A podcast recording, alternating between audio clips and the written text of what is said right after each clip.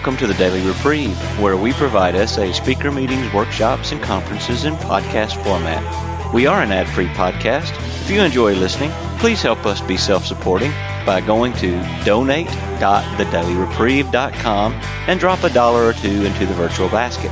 Please consider donating monthly by clicking the Donate Monthly button. However, one time donations are always welcome. Just click the Donate Now button. Now, without further ado, this episode of the Daily Reprieve.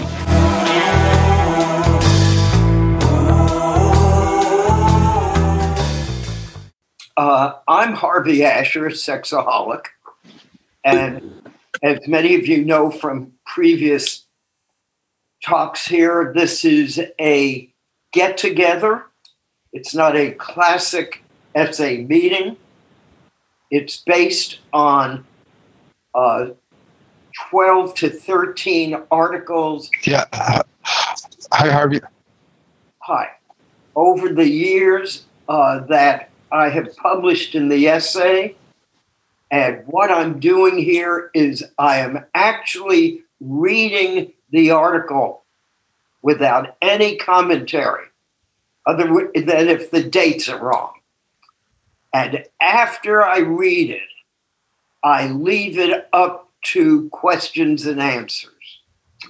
We close exactly, we end the meeting in an hour, but I leave it open after that hour for people who have not had an opportunity to ask some questions and would like to do so.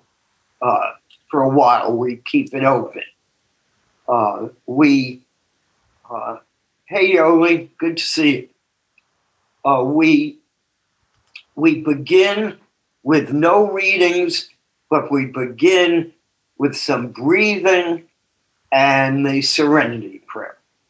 So let's take a few moments and just do some deep inhales and deep exhales, and then it will be followed by the serenity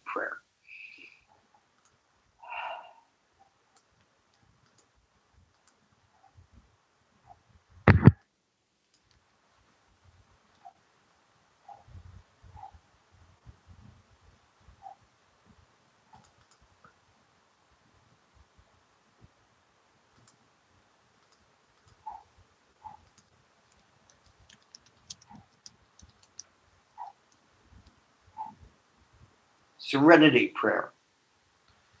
God, grant me the serenity, serenity. to accept the things I cannot change, courage to change, the things I can, mm-hmm. and the wisdom to know the difference. I'm Harvey Asher, sexaholic. I've been sexually sober since March 8th of 1984 the chap the article I'm reading is called Forgiveness, Another Tool of Recovery. Hey, Julian. Yes, my mother once stabbed me. I was probably 15 years old when it happened. I'm now 72. No, I'm 81. I could never use the word stab until I had been sexually sober for many years in SA.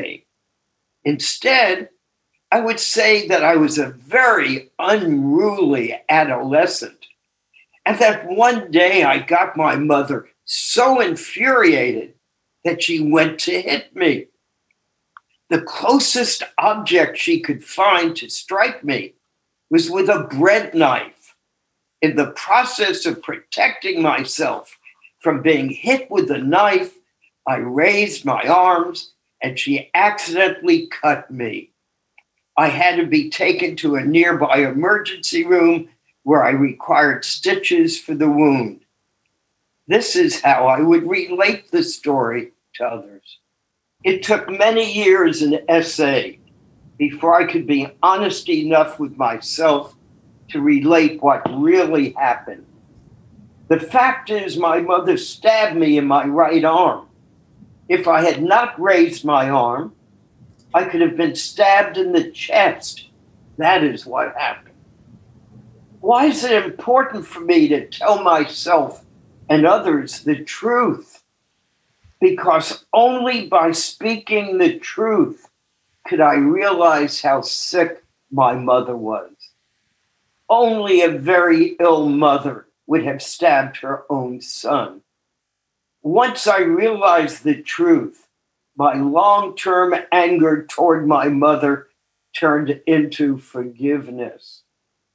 For a sexaholic like me, anger can turn into resentment, but maintaining anger toward a sick person is very difficult. As I've read in the big book, we realize that the people who wronged us were perhaps spiritually sick, though we did not like their symptoms and the way these disturbed us. They, like ourselves, were sick too.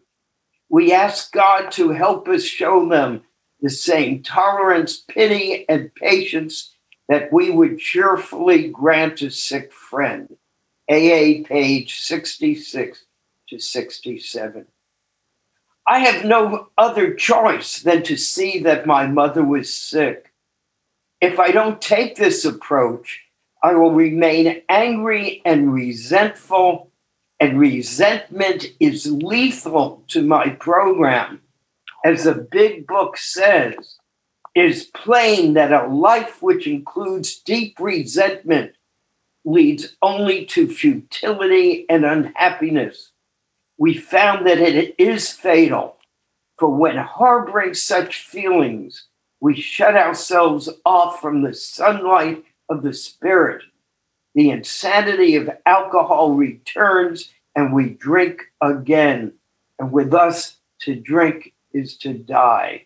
AA, page 66.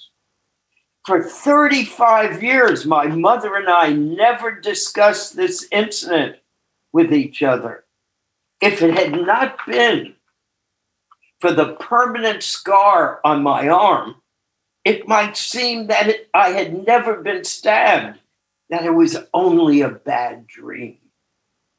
In 1988, after being sober for a few years, I attended an international conference in Rochester, New York. I was deeply touched by the S-Anon speaker who described the inner healing journey she had experienced toward her mother. I was so moved by her share that I went straight into the hotel lobby and telephoned my mother. I found myself saying, Mom, just calling to say I love you. Her response shocked me.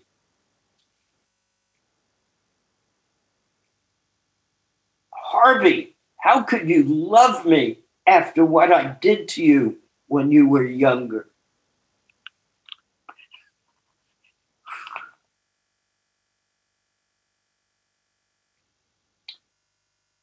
To my surprise, the following words came not only out of my mouth, but also out of my heart. Mom, I forgave you a long time ago, just as I hope my children will forgive me for any of the problematic things I did to them. Even though she started the event, she stated the event in vague terms. This was the first time my mother had ever alluded to it. This was the best amends she was able, capable of making to me. She had been holding this pain in silently for decades.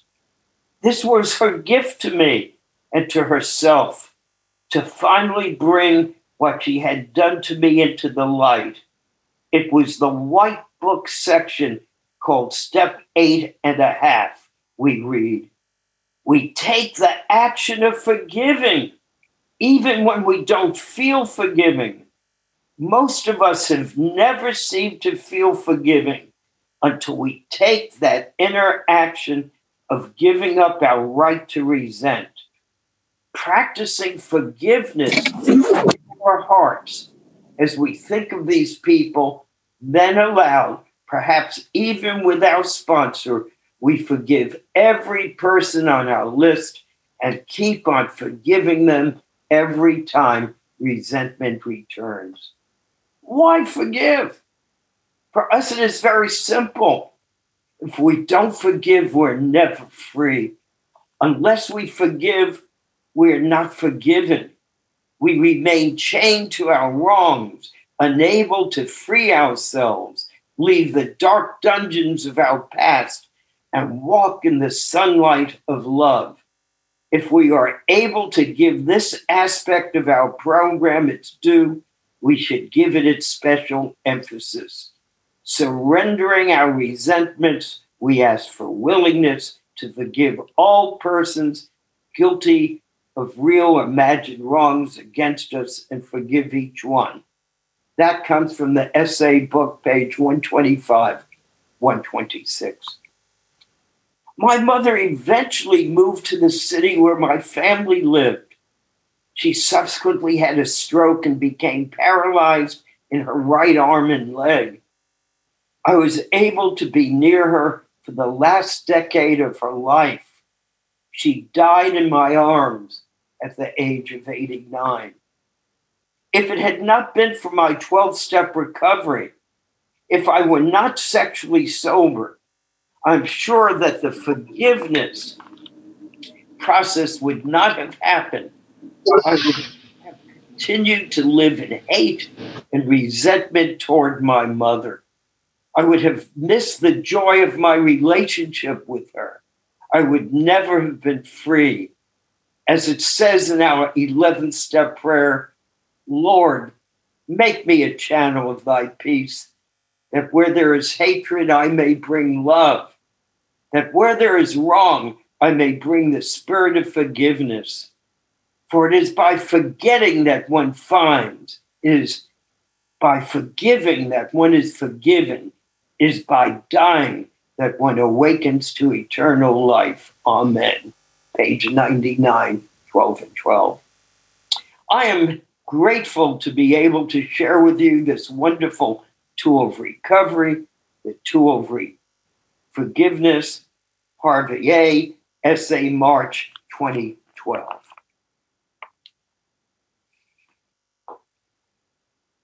Wow, thank you so much. Yeah. I didn't think I had so much of a connection to forgiveness. There was a block in my heart until you started reading and I started living my own experience with my mother. And my experience of my amends with my mother when I said to her, I want to make amends for everything that I've done. And she brought up something for 35 years she'd been living in guilt for, thinking that I hadn't forgiven her. And it made me realize that, that they're so connected, the guilt and the forgiveness. And you, you, you went into that. Um, so if people want to raise their hands um, and ask a question, they can do that. Remember that we're recording the whole session. So if you don't want to have your voice on the recording, you can send it to me privately. Um, and so we've got the classic question. First question came in privately. How does the predator being sick enable forgiving? Hitler, Himmler, Goebbels, Mengele were clearly very sick people. So what? Is that a reason to forgive what they did to my grandparents? And what if forgiving a violent spouse was part of the problem and codependency? How can it now become part of the solution?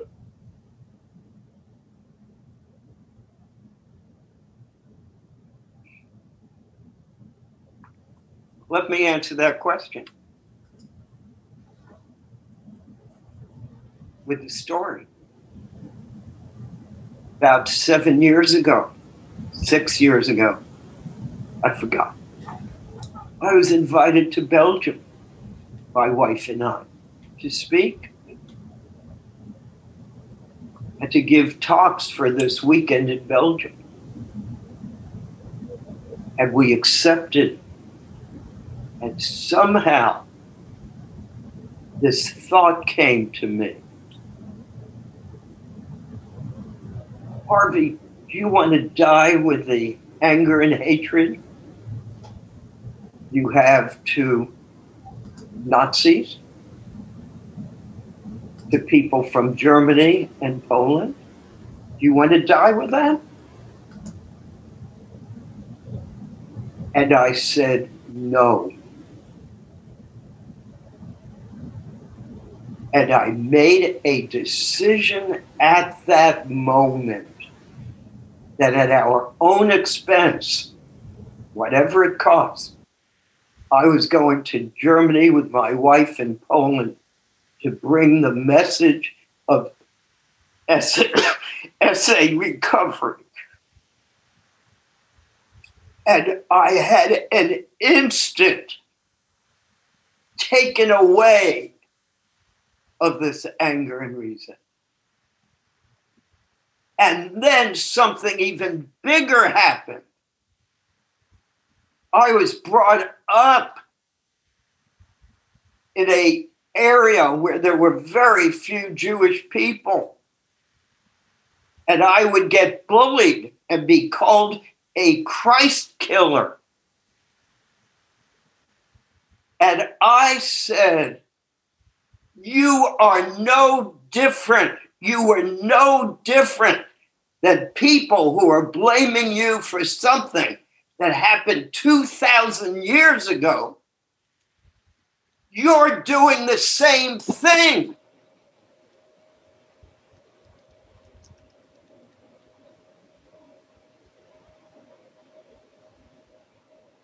And I was freed.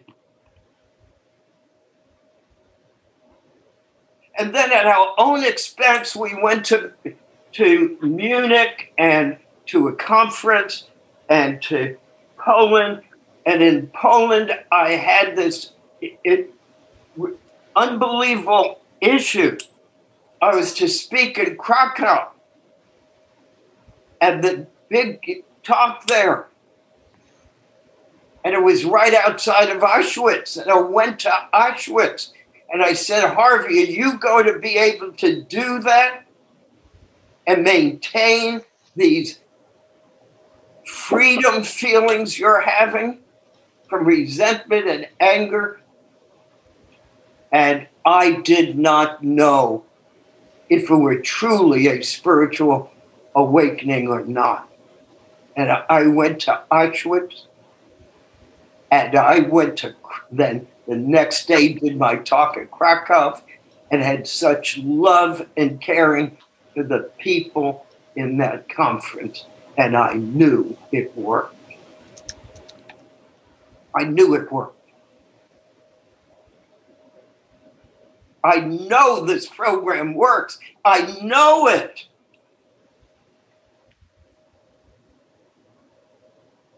But our intellect is going to negate the spiritual aspects, the spirituality of our heart. The brain is the most dangerous thing. I, who who, through my behavior, indirectly tortured my wife, kept giving her venereal diseases, and I start judging other people.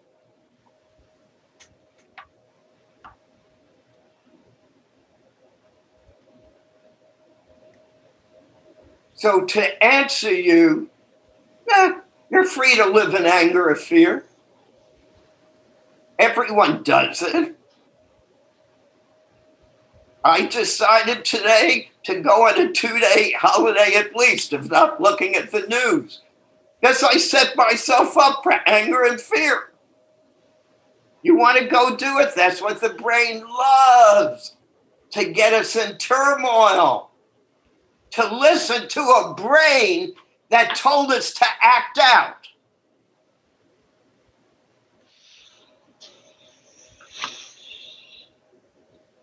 So, on that note, let's go to the next question. Uh, if possible, just to touch on the second question that, that, that the person asked, which is it's, it's, a very different question, is that what you know that if, what if constantly forgiving the violent spouse was a part of that problem, that part of their codependent relationship with that spouse? How does it then become part of the solution? When you forgive them, by recognizing they're sick then you can ask yourself a question I've had to ask myself in recovery, especially when almost uh, after 21 months, my wife still wanted to be abstinent. And I realized I might never have sex again. I had to ask myself a question Do I want to continue living with my wife or not? We're not slaves. If your marriage is too uncomfortable, get the hell out. But it doesn't mean you can't forgive people.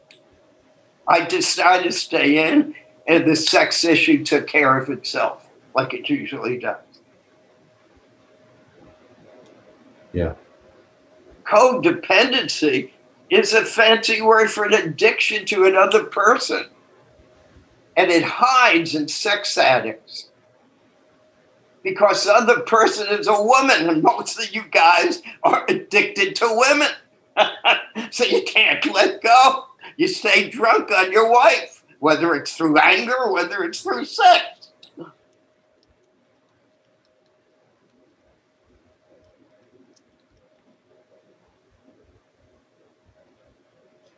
Next Okay. question. David P. in San Antonio, please. Hey, Harvey. Thanks, Daniel. Uh, I've gotten a lot out of these talks. Uh, I listen to them even when they're not live. Uh, so I just really appreciate the forum and, and the format. Um, I guess my question is, and I know that having heard the answer to the first question, right, it's all fear, but I was molested at a young age by my mother's brother, a known sexual predator. And in what I've worked out so far is you know, I resented my parents more so for putting me out there and exposing me uh, to this threat than the actual person, right? I've found it easy to forgive uh, the predator, but so my father's no longer living, right? I, I want to forgive my mother. Uh, she's in her mid 70s. I've seen her health slowly deteriorate and again, I, am almost shaking with the fear, right? Um, in that I have a very good suspicion that she was also um, sexually abused in her upbringing. And I, I guess I don't want to harm her. You know, she doesn't know that I'm an addict. Um, she doesn't know that I have this problem. And I don't want to cause her harm or maybe misplaced blame. Um, any insights into that? Is it possible to you know, we say make amends where possible without hurting somebody else. Is it possible? I, I hope I articulated my conundrum here and, and dilemma. I want to tell you a funny story. My mother was probably about 88 at the time, and we were gabbing, talking, and she said, "Oh yeah, my old every summer we'd go to a farm and my older cousins would play with us, play doctor and nurse with us on top of the barn. I said, Your older cousins would have sex with you when you were little kids? And she said, Yeah. And I, she said, With all the cousins. And I said, Mom, that's incest. And she said, No, we were just playing with each other. Go figure it out. I've learned I don't understand anything. but what I do know is I've been marred for life by sexual abuse. It's in my cells. Okay, it's there. It happened. I've gone for EMDR work, I've done some other therapy on it. None of it's real today.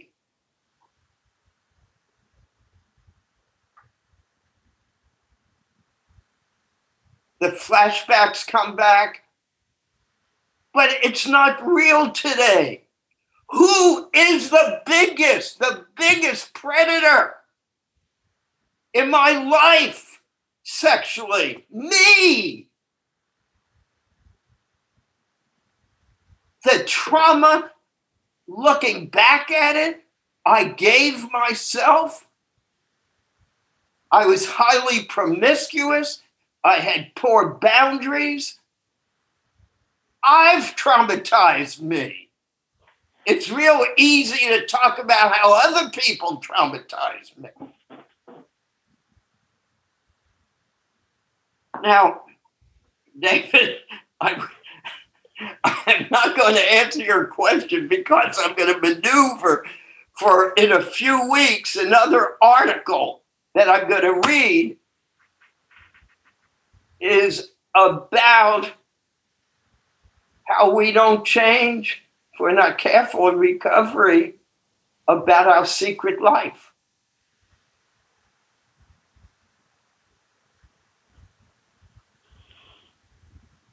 If your mom isn't knowing you're a recovering sex addict, it's taken a lot to avoid that subject.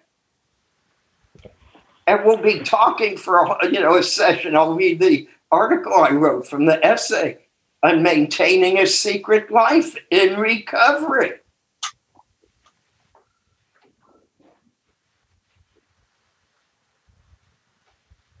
My mother could never understand. I tell her, oh, I'm going to an essay meeting, a recovering sex addict. She said, oh, what do you need meetings for? You can stop things and do things. People don't understand it anyway. But I don't have to live in secrets. Once I'm appropriately open, I do not tell my story. I say I'm a recovering lust addict, sex addict. People want to know more. I, I'll answer the simple truth. But if we don't share it, how did they ever share? If she had been abused, you know, and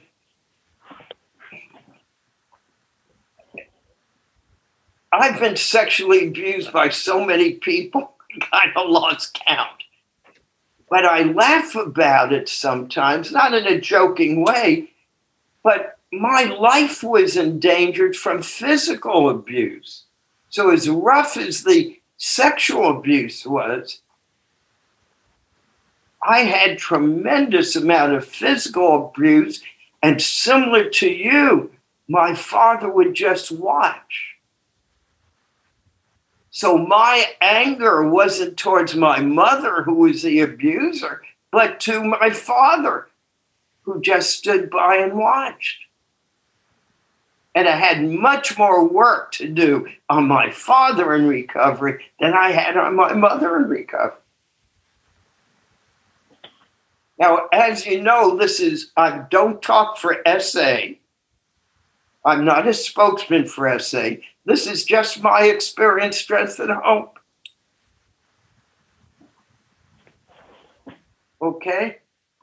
All I know is the less secrets the less insanity, the more secrets, the more insanity. That's an old AA phrase.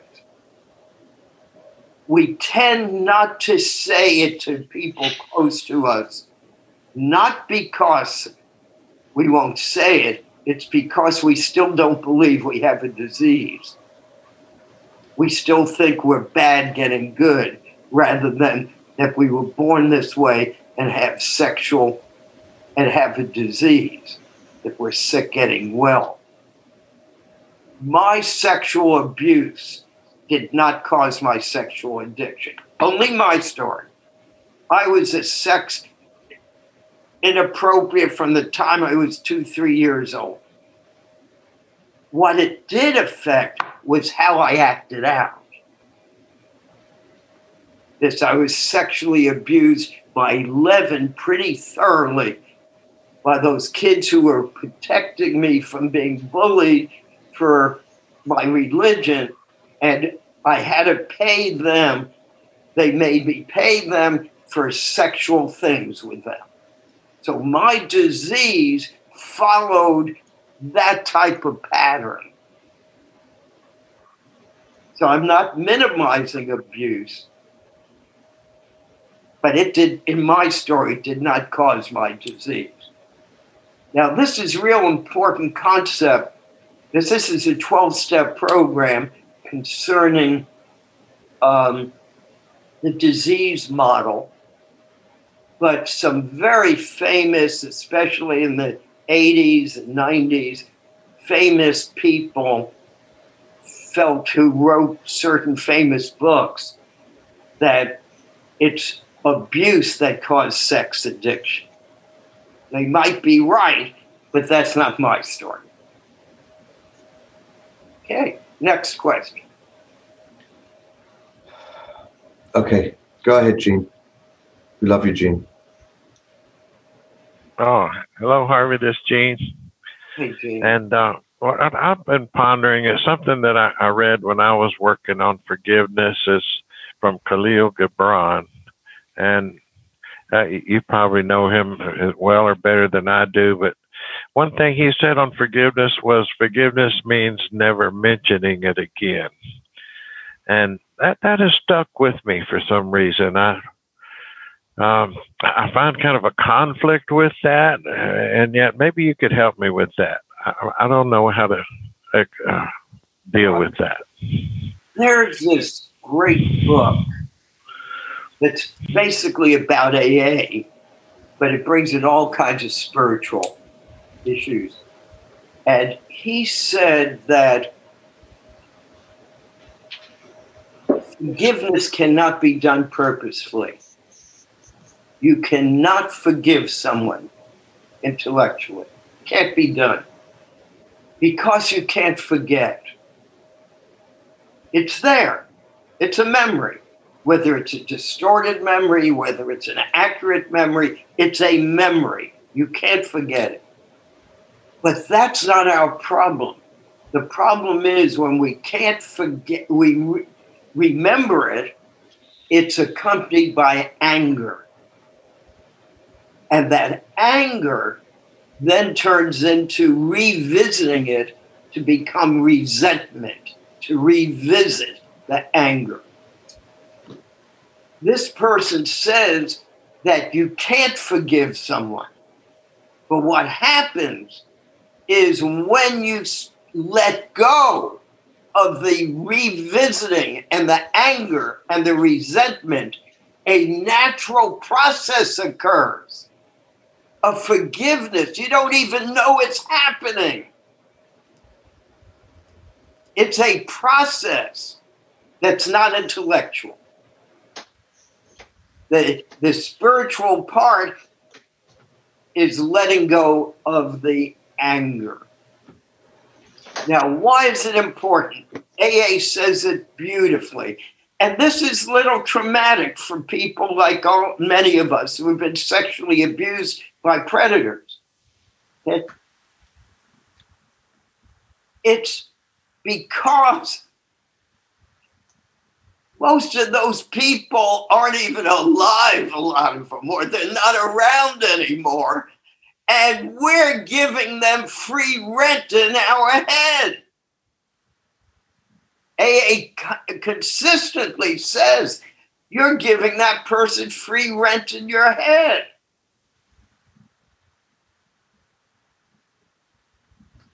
You know, I was reading in the same book where it talks about the spiritual aspect of imperfection and how in AA, how do we deal with all this anger and resentment in a most unusual way? Paradoxical. We say, pray for the bastard. Pray for the bastard. We acknowledge they're bastards, but we're told to pray for them for health, wealth, happiness, all the good things we want for ourselves. That juxtaposition gets us this level of knowing I am so imperfect. They're imperfect too. Until I could see my imperfections without shame, but do the imperfections of saying, I'm a human being. I will always be imperfect, or else I'd be God. And that would be a very lonely place to be if I were God. So I'm going to be imperfect, and you all are going to be imperfect. How would Jess say it? My old SA sponsor. Jess would say, as you've heard me say this over and over, we take a dirty dish and we put it in dirty water, and the miracle is they both come out clean. What does that mean? I, this crazy nut, call someone in the program another crazy nut and we get off the phone and we're both less crazy. That's the miracle.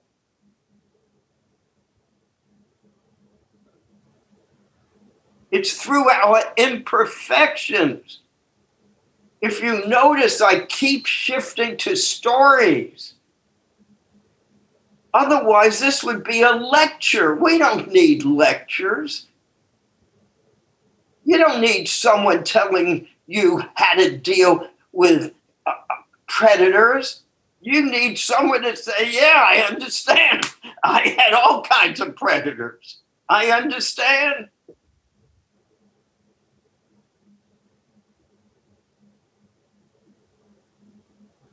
By the way, Bill says it so well in the book. This is he says we need other help too. It's not only part of the 12 steps of surrendering and going and getting professional help. I needed EMDR work to deal with my sexual abuse issues. I called, I was sober about 20 years and I was at my job, and out of nowhere, I said, Harvey, therapy, talk therapy never works for you because you seduce, you pull in the therapist. They get mesmerized. It doesn't work for you. I called up the sex and rape abuse center. I said, I need EMDR work without any talk therapy. and I was known in the community and professional.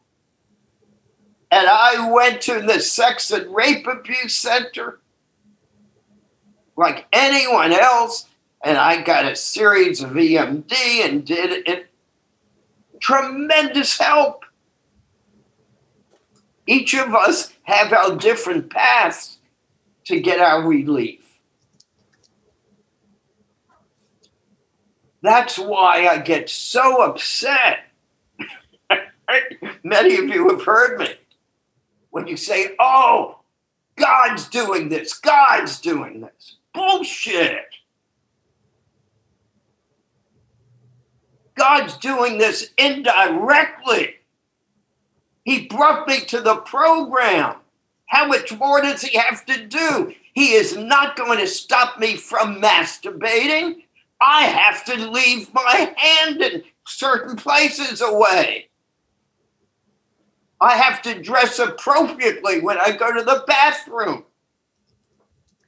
I have to call a sponsor. Now, God led me here. And what does the book say?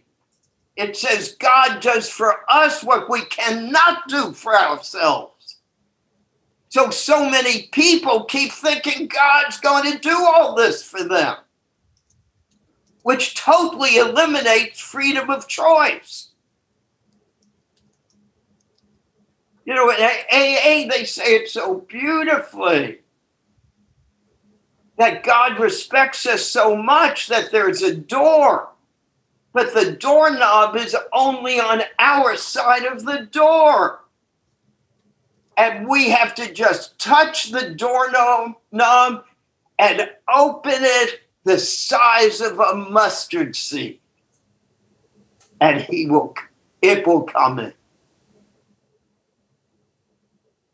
So why have a 12-step program? Why go to meetings if God's going to do this all for me? I work my ass off in this program. And God, for me, I'm only speaking for me, gets a bum deal. He did this miracle. He had Roy discover and create the SA program based on this miracle that Bill W. He divinely inspired Bill W. And we have this program. What the hell do we need this program for if we think God's going to do it all for us?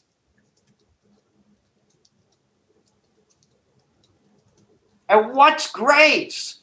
Grace is when, for things we don't deserve, yeah, there's room for grace.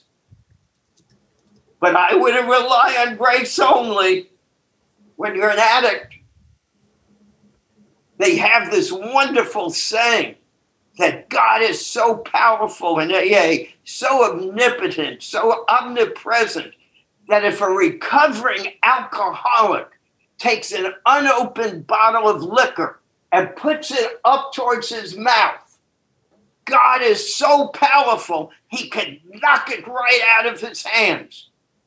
But statistically, he doesn't do that.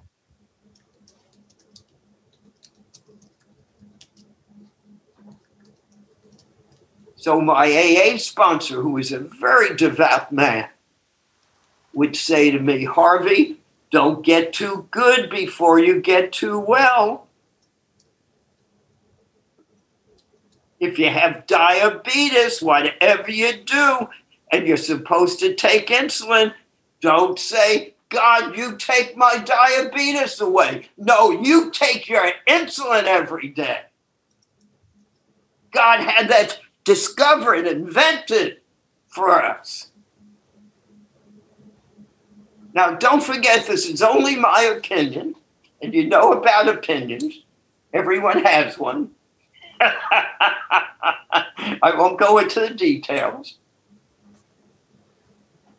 All I could say is if you don't expect to kind of work this program, it's not going to go easy to utilize the steps. Okay, I'm rambling. Next question.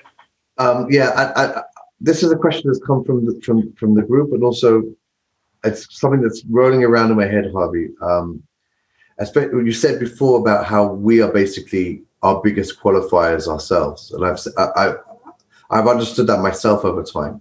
And this is about forgiving ourselves. Um, can you talk about forgiving ourselves? The question that came out from the other side is: as a single young man in this movement age, how can I forgive myself for my predatory past actions? accept that I accept that I can be potentially charged with sex crimes, and yet take a chance in recovery to date, pursue marriage, and have children, knowing it could, all, be lost.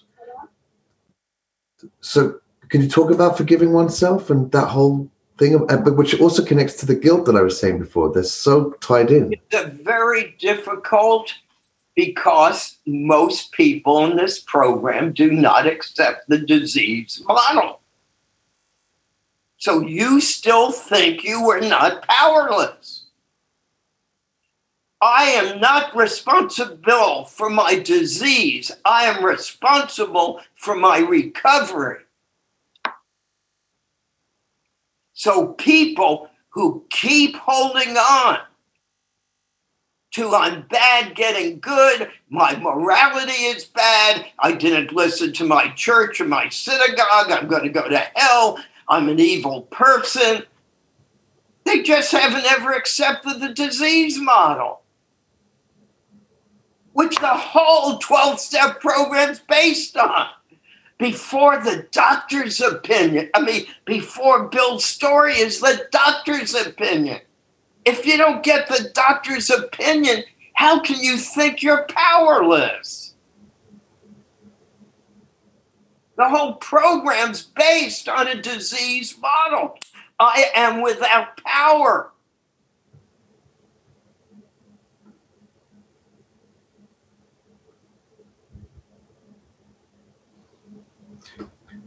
Now, to answer your question more directly, and by the way, I think I saw Sylvia and Jean, and that was so phenomenal. I don't see him now, but it was Sylvia's here. Thing. Uh, Sylvia has even more recovery in this program than I do. So, um, she was in that first year, and Jean, God bless them. So,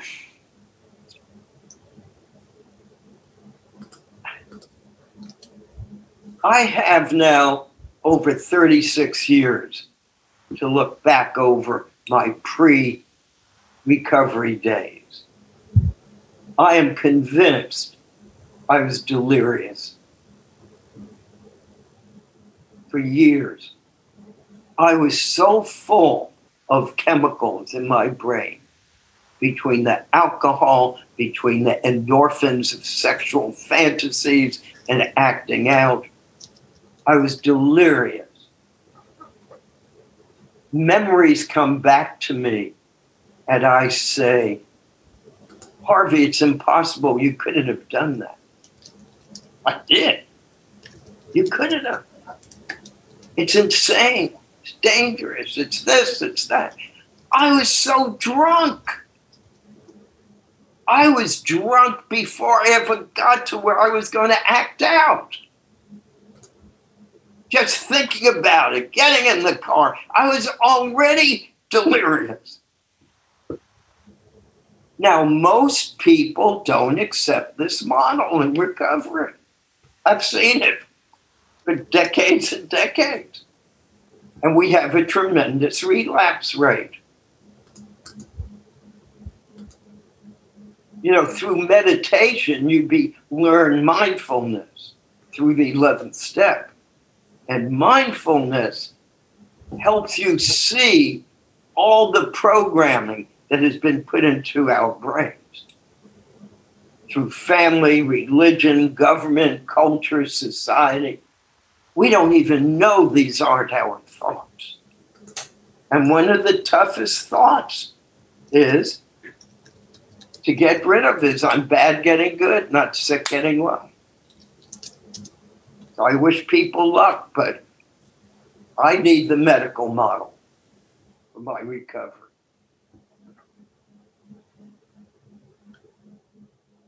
So you think that forgiveness of oneself comes uh, comes about as a result of taking that first step and then continuing and having a spiritual experience as the result of all the steps? Well, the 11th step prayer says that it's through forgiving that we are forgiven. You can't experience forgiveness for yourself until you've learned to forgive other people.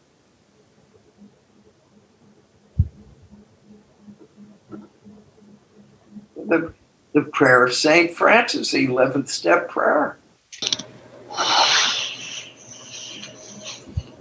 And no, many people are not willing to forgive.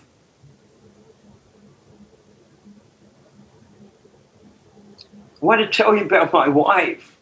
This woman I had given venereal diseases time and again, such embarrassments and all. In 36 years, she has never brought up my past. Ever. Ever. Never brought it up. Her sponsor told her never to bring up the past. Nope. Many guys, especially the guys and their wives, could be the women with their husbands, but many of the guys are so addicted to their wives and they'll let the wives just go on and on, beating them up, doing whatever verbally. Well, I sponsored a guy, he had about seven years of sobriety.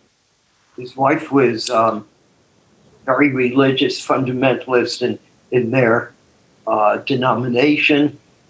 and she was all for him doing it through church, and it was very disappointing. He was doing it through 12 steps, and she kept saying, How do I know you're really sober? How do you know I'm how do how will I know you're really sober? And he would bring this up to me year after year. One day he brings it up to me and I go home. And I looked at Nancy and I said, honey, how do you know I'm really sober? How do you know? She shocked me. She said, I watch you hit your knees twice a day. She said, I watch you hit your knees twice a day, do your prayers. I watch you um, run off to meetings all the time. And she said, and I eavesdrop on your converse, telephone conversations with your sponsees.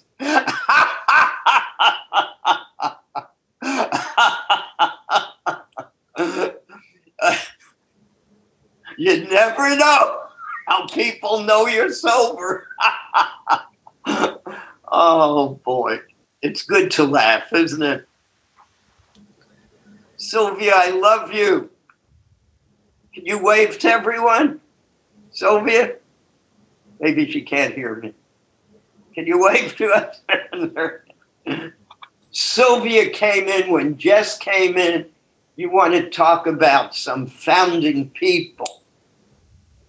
And for Sylvia and Jean as the S-Anon, what they went through to kind of pioneer all this. I came in the year after Sylvia. Someone mentioned somewhere the other day that they like when I bring in history too about an SA. That history, the first one, um, the two oldest recovering people and have the most recovery are two women. And uh, Sylvia is one of those two. Uh, I have the next, I have the most as a man, and then Mike C comes just a few weeks after me. And um, you could never have told me the year I came in that I would be giving talks, and chances are Sylvia would say the same thing. You cannot know easily God's will for us until you look back and you see what my AA sponsor taught me. Harvey, you couldn't have missed one of those low life things you did, even one of them, and not be ready. It took everything you did to get ready to be in recovery.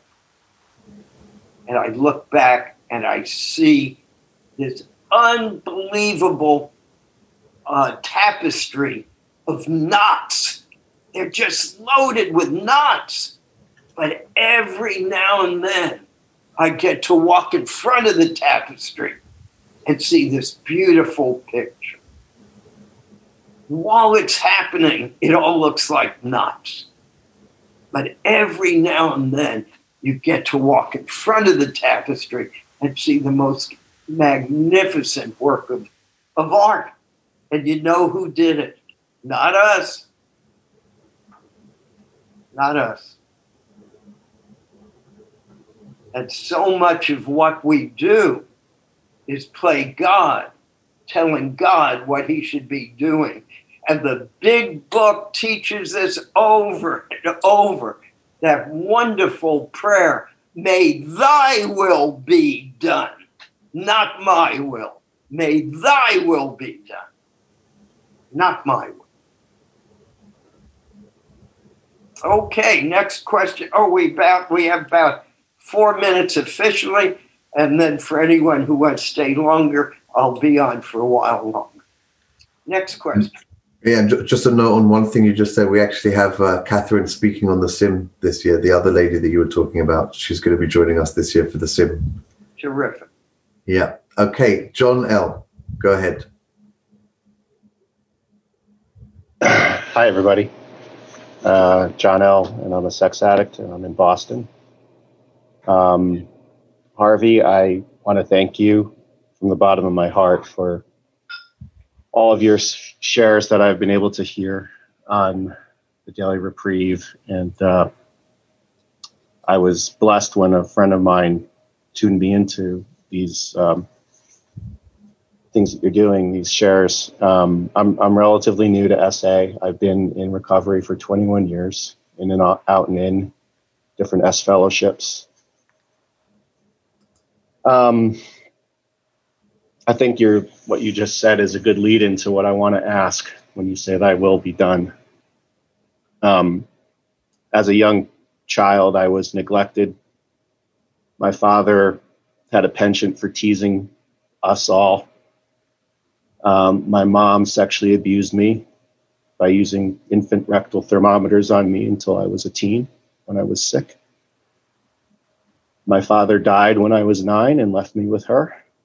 And for three years, for every three years after that, I lost all of my grandparents. So I entered the world, the light, an adult, as an adult, of out of control, rampant, just out of control sex addict.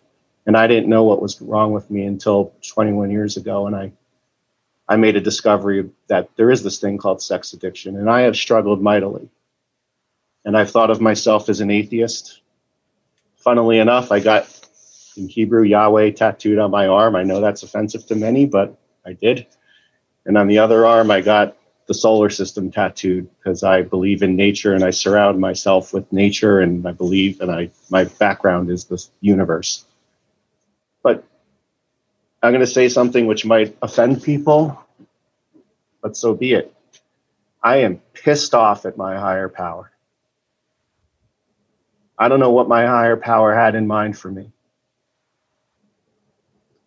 And thy will be done and all that. I am so angry I can't forgive my mother. I can't forgive my father. I can't forgive my relatives who just stood by and didn't even know really what was going on. And I am just so sad and broken and shattered. And I do EMDR twice a week for the last year and a half.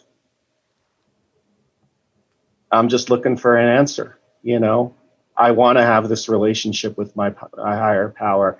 You know, I I used to drive down the road or sit on sit and I would curse God and and then I heard Earl H say you can't be angry at a God that you don't believe in and so I realized I'm not an atheist. I'm just pissed off at God.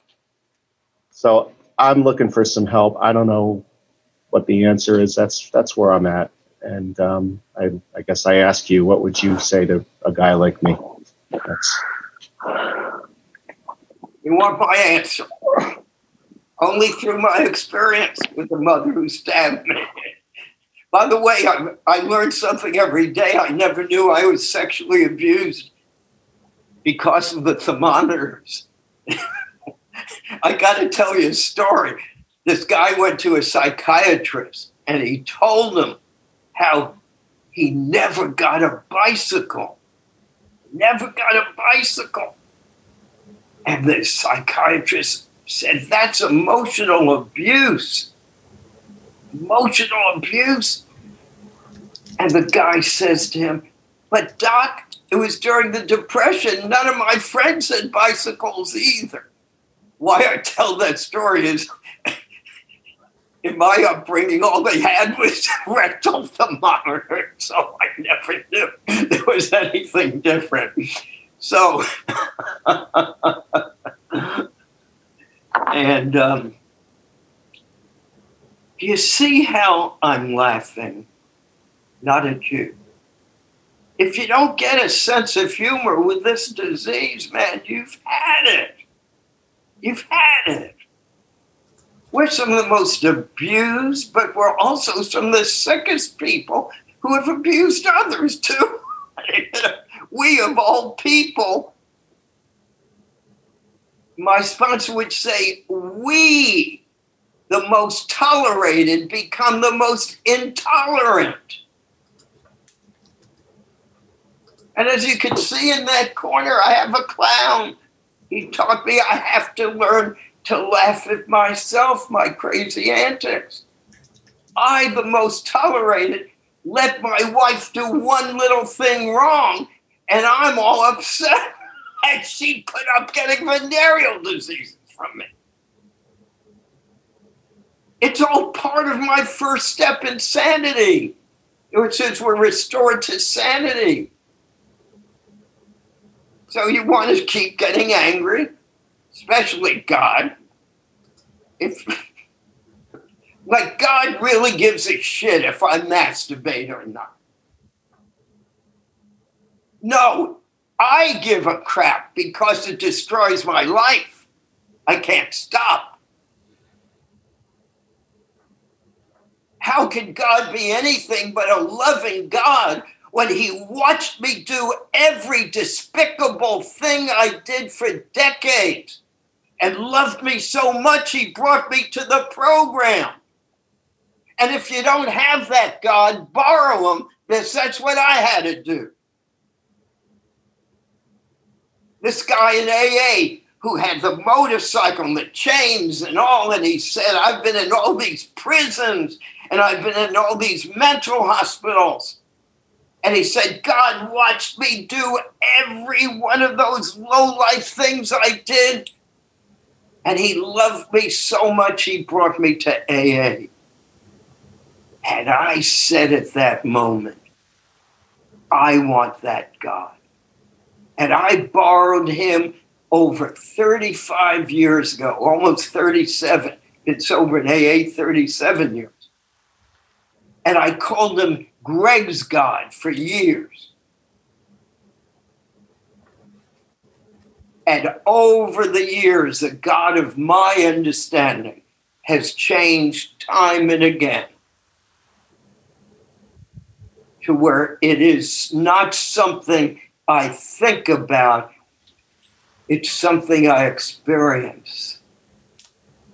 It's the ocean and I'm the wave. And you're another Way. And when we look down, even though our crests look different, when we look down, we see we're all made of the same water. And that's where the 11th step comes from. I mean, I get in my 11th step and I you know, you could stay in pain as long as you want. It's optional. I had to just surrender. Had to surrender, whether it was true or not. I mean, we're told everything in life. Most of it's not true. It's we we hook on to some of it that makes us comfortable. because truth is just perspective. One person thinks truth is here, one person thinks truth is there. So I find the truth that's important for me, and that's a 12 step program. And the 12 step program says love and tolerance is our code. The joy of living is our theme and action is the work. Action. So you you act as if until you start believing it. I want to tell you that um, I had my beginning change on all this in Al Anon when a woman suggested I read this Reader's Digest article. And it was about this woman in Holland who she and her sister during the Second World War, they were Christians, hid Jews in their house, saved the Jews. But they caught her. They put her in a concentration camp with her sister, and she watched this guard murder her sister when the war was over, she decided to go lecturing all over the world on forgiveness.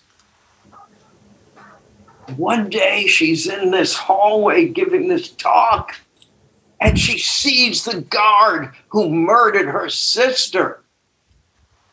And she says to herself, He's here. I hate him. I hate him. I can't forgive him. I hate him. And she tries not looking. And at the end of the talk, she goes to the reception line. She said, I'm not going to look. I'm not going to look. I hate him. I hate him. Why should he be here? Oh, it's, I hate him. And he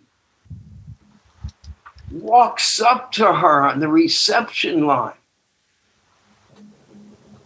and he looks at her and says, I know you know who I am. I know you know who I am. And he puts his hand out and he says, Do you forgive me? And she said, I hate him. I hate him. I can't ever forgive him. God, I hate him. But all of a sudden, she said, But God, let me put my hand in his. Help me. And she experienced forgiveness. Years and years later, I read this in the Reader's Digest, maybe 20 years later. We're on a trip to Holland. We're on a train. I said, Nancy, that's such an interesting little town called Holland. Let's get off the train and kind of browse. It was a Sunday. Only thing that was open, it said, was a free museum. And you walked upstairs. You walked up the steps, and there was a little living room. And this man came in to give this little talk. It was Corrie de Boom's house.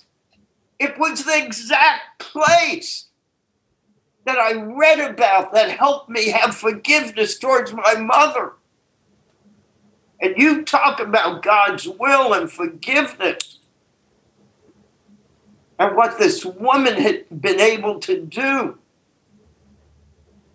But I have to be willing to have these things removed. We cannot remove them. The sixth and seventh step tells us that. That's playing God, thinking we could remove our own defects. No, the sixth and seventh step says we have to be ready and humbly ask Him to remove it. Ask God to remove it. And this gal who did so much to me, and also she had this habit of hitting my children and my daughter in laws and hitting me in public, slapping me as an adult in recovery. And one day she came to one of my mother came to one of our family festivals and she hit my daughter in law. And my daughter in law told me about it.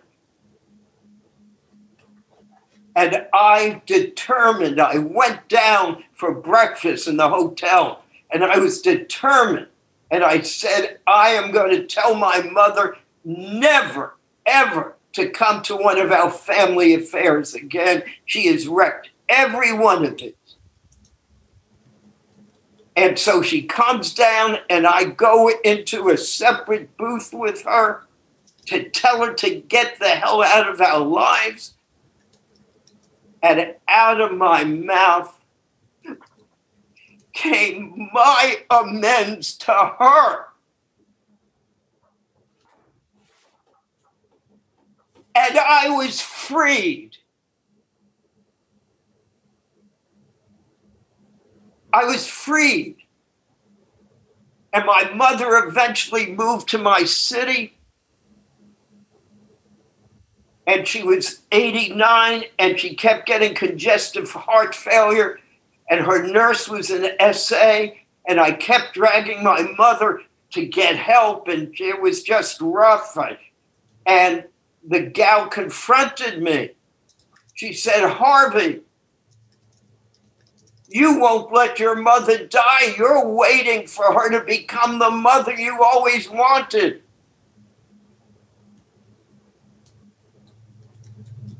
And so Nancy comes to the 6:30 meeting in the morning and says, Your mother's, I had taken her to the hospital. Your mother's dying now.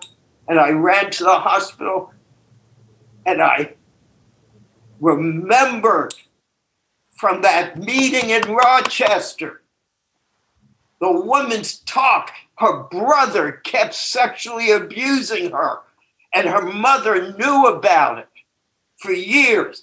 And then as an adult, he continued to abuse her. And she finally, in recovery, did away with any relationship to these people. And she gets a call that her mother's dying in the hospital to please come. And she came to the hospital and she was sitting by her mother's bed. And she said, What do I do, God? What do I do? And all of a sudden, she was led to sit in the bed with her mother and hold her mother and tell her mother all the things she had hoped her mother could have told her. She instead told her mother how she loved her and she cared about her. And her mother died in her arms. And so there I was at the hospital sitting with my mother next to the bed, and all of a sudden I remembered the story from 20 years before about my mother died about 18 years ago. And I remembered it, and I got into the bed and I held my mother while she died. And I told her all the good things about her. And any amends I needed to make further. And it was the most wonderful parting for me and her. As I had them give her, she was drowning in her own fluid. Now, if you all want to keep the anger and resentment, go for it. I don't want it. Regretfully, I still get it sometimes, but I don't want it.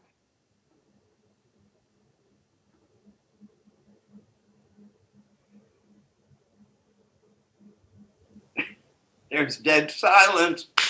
Come on. okay. hey, Harvey. It's Shlomi here. Yeah, Shlomi. Um, you know, I just uh, listening to all this, and I, I must say that um, number one, your energy is great you look like a 40 year old 30 you know great energy i love it um, and then i relate a lot um, i must say my father uh, died um, four weeks ago and a lot of the people over here know that my relationship there is definitely a lot of uh, past um, anger that i had and um, I have done a lot of work on it uh, in recovery that I'm very grateful for. I cannot imagine um, losing my father with so much anger and um, pain. Um, and I've done work, went to uh, on site, I did therapy on it a lot, and um, my I I was caring for my father the last few months. Really was caring for him I was never able to even touch him. That's how. That's how. Uh, that's how I felt. I wasn't able to touch him, talk to him. I was embarrassed with him. Um, I could talk about this for the longest time, but the amount of healing, it was one step at a time that I touched his hand, touched his stomach. Um, and um, someone in the program told me, you know, tell your father you love him and give him a kiss. And the interesting thing is that my mother told me the same thing that that same day when I, you know, my mother tell, told me, tell tell Tati that you love him. And the amount of good energy that happened since then, you know, we we again, it's healing takes a long time, but I'm very grateful for the amount of healing we did. I did. I had in this. My father also had this healing. You know, I was able to tell him, you know, Tati, I love you. You're, you know, you're a great father.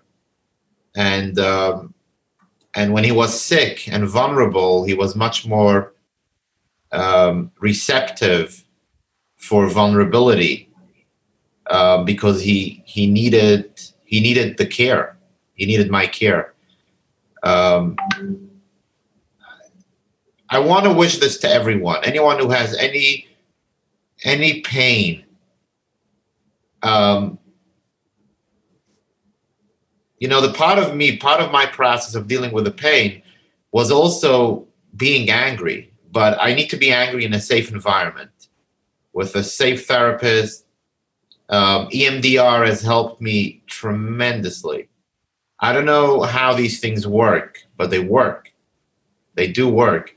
Um, and even though today I still have some anger, but the amount of charge it has is much less. Like you said, memories don't go away. I will remember all this. And but it, it doesn't have that amount of energy. And so forgiveness is a gift. It, it's it's I believe it's a gift from God.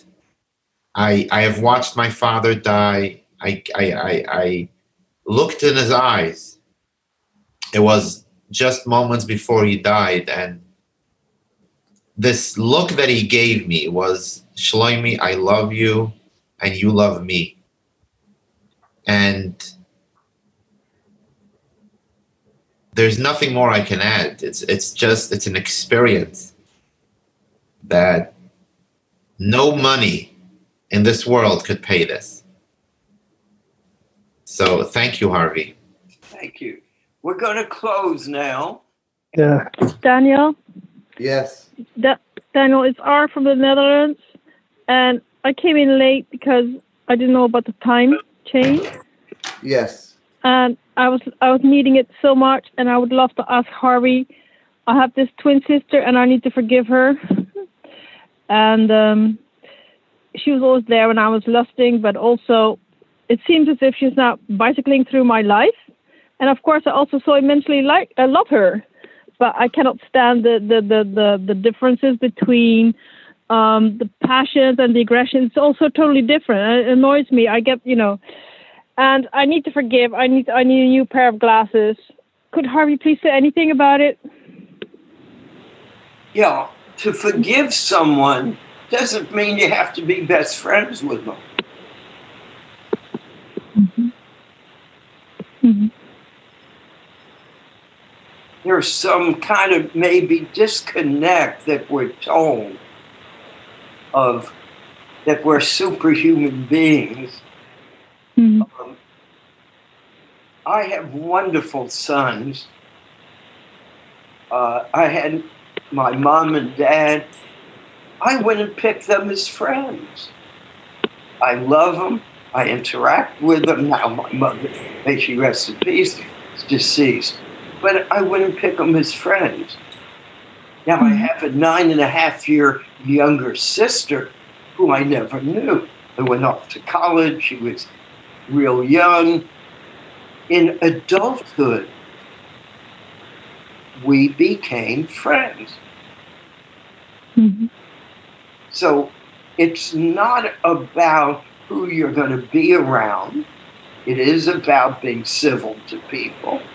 But forgiveness is a spiritual aspect. And it's hmm. not necessarily, I guess the best way to say it is where you're not giving people free rent in your head yeah. with anger and resentment. Where, you know, when we're angry at someone, we're taking the poison. They don't even know we're annoyed at them. They're hardly thinking about us. Yeah.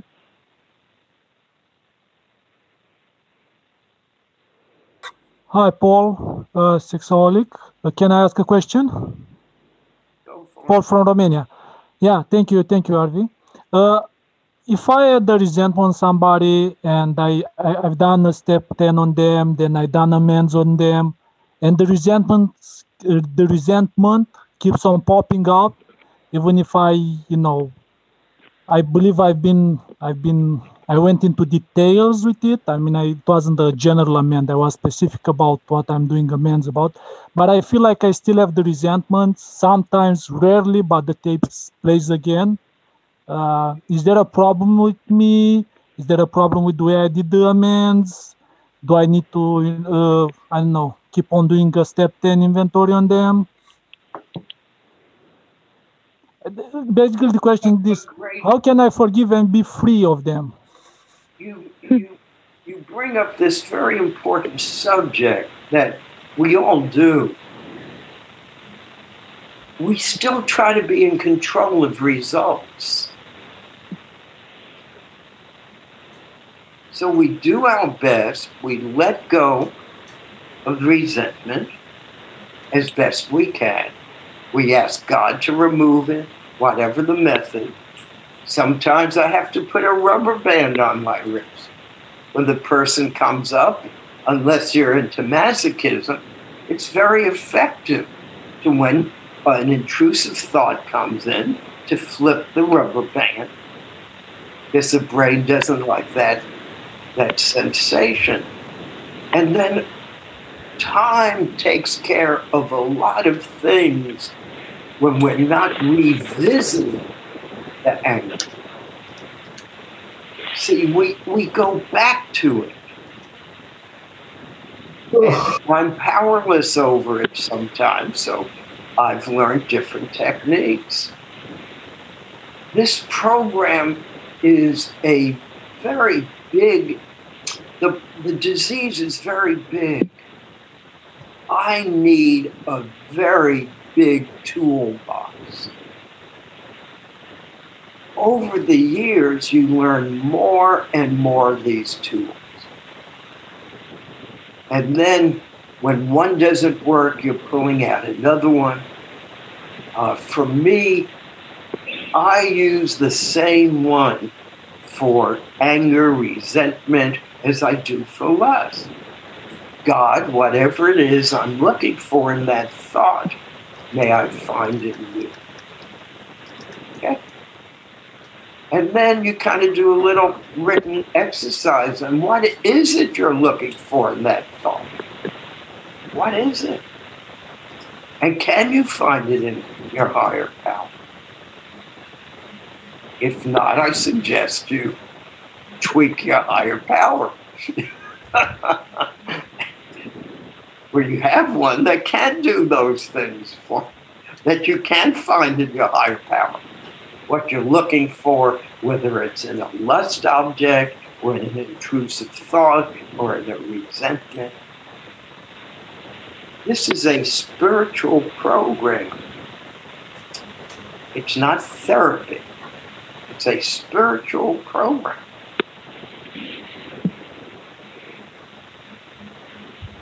Okay. Now, what Thank you. is spirituality? One person says it's acknowledging my imperfections. So then I do need a God, because I know I'm not perfect. But when it comes push to shove, the Latin word is spiritus, which means breath. So when all else fails, I take in some deep inhales and exhales. Breath. God breathed into, you know, according to certain books, that first person. Breath. Sometimes we get so sophisticated, and all we have to do is take in some deep inhales and exhales at that moment.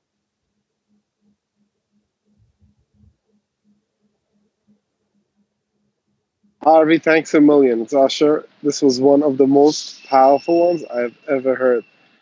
And I have a lot of work to do on forgiveness, and I still have a lot, a lot to do on it. I remember by one of the previous conventions, I met you, and I came over to you and I told you that I have a resentment on my father-in-law and I don't want to forgive him. And you told me, "How about you send him over a message? Hi, I miss you." And I told you, "Hell's no, I'm not doing that." Yeah. Have you done it yet? Nope. Do it today. Tell him I'm just thinking of you. Want to tell you I love you. I do that with my kids when I don't hear from them or I'm angry at them. If I take an opposite behavior, my sponsor would say, Harvey, whatever you're thinking, do the opposite. And statistically, you'll come out better. Thank you, Harvey. Thank you. I would like to thank you for listening to this episode of the Daily Reprieve, the best source for experience, strength, and hope for SA members. Please subscribe to this podcast to be alerted of new episodes. Please show your support by donating to the Daily Reprieve by going to donate.thedailyreprieve.com and choosing either monthly donations or a one time donation by clicking Donate Now. Thank you for listening and stay tuned for the next episode of The Daily Reprieve.